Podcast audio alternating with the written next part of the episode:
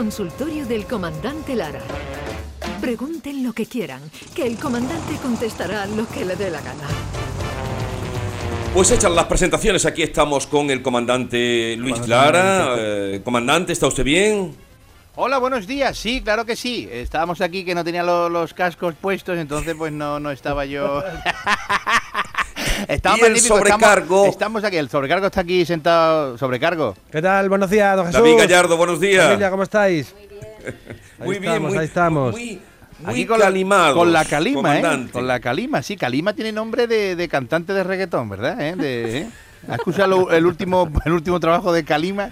Sí. Perrea, perrea, Calima te trae perreo. También había, una- había Cali- unos polos, ¿no, comandante? Unos, Cali- dame un calima de fresa, ¿no? Un También, calima- también. Es verdad, sí. Calima, ¿eh? O, Era Calipo. o- o- o de discoteca, de un pub, ¿eh? Vamos a tomarnos algo en el Calima, ¿eh? Tiene un montón de... Tiene un montón de... Calima es un nombre para todo, ¿verdad? Totalmente. Sí, Vamos una punzada en el calima. Sí, sí. ¿Me ha dado una punza en el Calima? ¿Por dónde está la, la calima, el calima, David? En el colote. El al lado del colote. Al lado de- del músculo del tello. Oye, que, que- que el fin del mundo se acerca, ¿eh? Vamos Por recogiendo. favor, Es no. verdad, no, sí, nos dice que viene un asteroide, ¿no? Con un diámetro kilométrico. Y si no se acaba el fin del mundo, vendrán luego extraterrestres. En la veréis. feria, ¿no? Bueno, ah, bueno, si no, extraterrestre. Los extraterrestres. ¿eh? Ahora que te ibas a hacer, pues Luis pe- pensaba hacerse un lifting o botox o algo de eso. Sí, No me lo pensando, creo. Sí, estaba pensando en, en tirarme la cara un poquito, Jesús, ¿eh? como, No este creo. hombre, como este hombre, lo- eh, como este hombre de esta historia, que es un muchacho con, con 50 años, que estaba muy preocupado este hombre, porque este quería parecer joven, este quería eh, vivir la eterna juventud, entonces pues se hizo este hombre un estiramiento de cara, se metió un poquito de botox, unas tonterías de estas de las que se hacen, y, y nada, una vez que se hizo la cirugía, pues este hombre salió muy contento de la clínica ya cuando le quitaron ya la- las vendas, este, el vendaje este de la cara, ya se vio en el espejo y se quedó muy contento. Y dijo, eh, pues me voy a ir a la calle a ronear, a ver qué, qué pasa. Mm. Y nada, lo primero que hizo fue pararse en un puesto de, de churros y compró allí los churros y le dice al churrero, a ver, dígame, amigo, eh, contésteme sinceramente, ¿cuántos años cree usted que tengo? Y el churrero ahí, pues dándole vuelta a los churros con el palo ahí, dijo, no sé, un 32. El otro no vea, cuando le dio 32, una sonrisa que se le dibujó en la cara, ahí roneando, no, tengo 50. Ay, pues mire, pues está usted muy bien. Ay, muchísimas gracias. Total, que se fue este con el ego totalmente subido y llegó luego a, una frutería también y, entró y le dijo al frutero, mira, eh, usted, usted, ¿usted qué edad cree que tengo? El frutero allí pesando allí un cuarto kilo de chirimoya allí que iba a comprar una mujer. A ver, pues usted, usted parece que tiene 40 años, ¿no? Y el otro ahí, mira, todo, todo crecido, todo arriba, riéndose. Ay, muchas gracias, muchas gracias. Y se fue, no compró nada ni nada, pero iba todo contento. Luego se montó en un autobús y se sentó al lado de una, de una mujer mayor, de una ancianita que estaba ahí sentada. Y una vez más, pues este hombre, otra vez roneando, disculpe señora, ¿usted cuántos años me echa?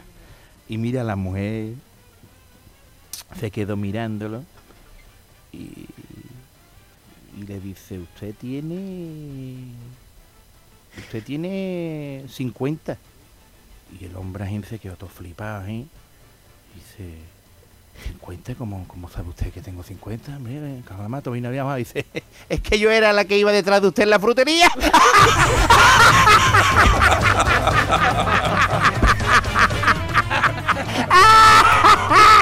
lo cogió al pobre, ¿eh? lo, lo dejó todo matado al pobre.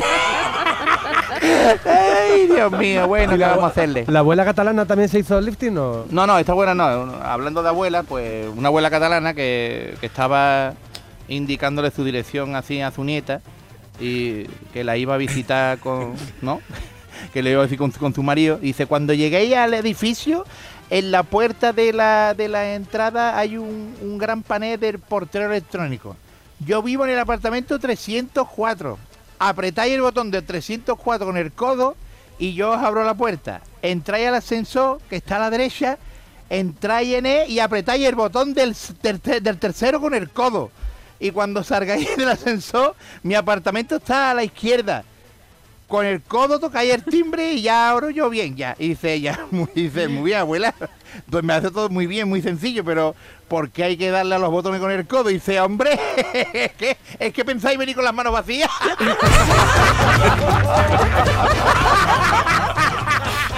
No abuela. Traerme algo, hijo. La abuela, la La abuela era Montserrat, catalana. la abuela Montserrat, oye. Me ha entrado hasta un tic nervioso. Sí, como, como un tío nervioso como este señor, ¿eh? estamos hilando los finos, ¿eh? Pero bien, como este, como este señor ¿eh? que un, un tío que iba a hacerse un- unas pruebas para la tele y entonces tenía este hombre un tío nervioso que este hombre guiñaba continuamente, tenía los ahí pa- abiertos, cerrados, abiertos, cerrados todo el día.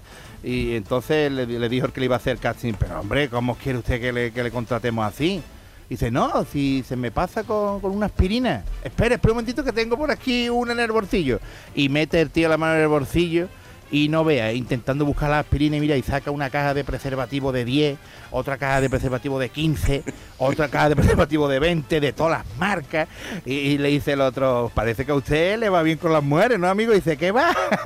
Si yo no le digo nada. Dice, ¿y entonces qué hace usted con tantos preservativos en los bolsillos? Y dice, ¿y se ha probado usted alguna vez a entrar a una farmacia y pedir una caja de aspirina guiñando un ojo?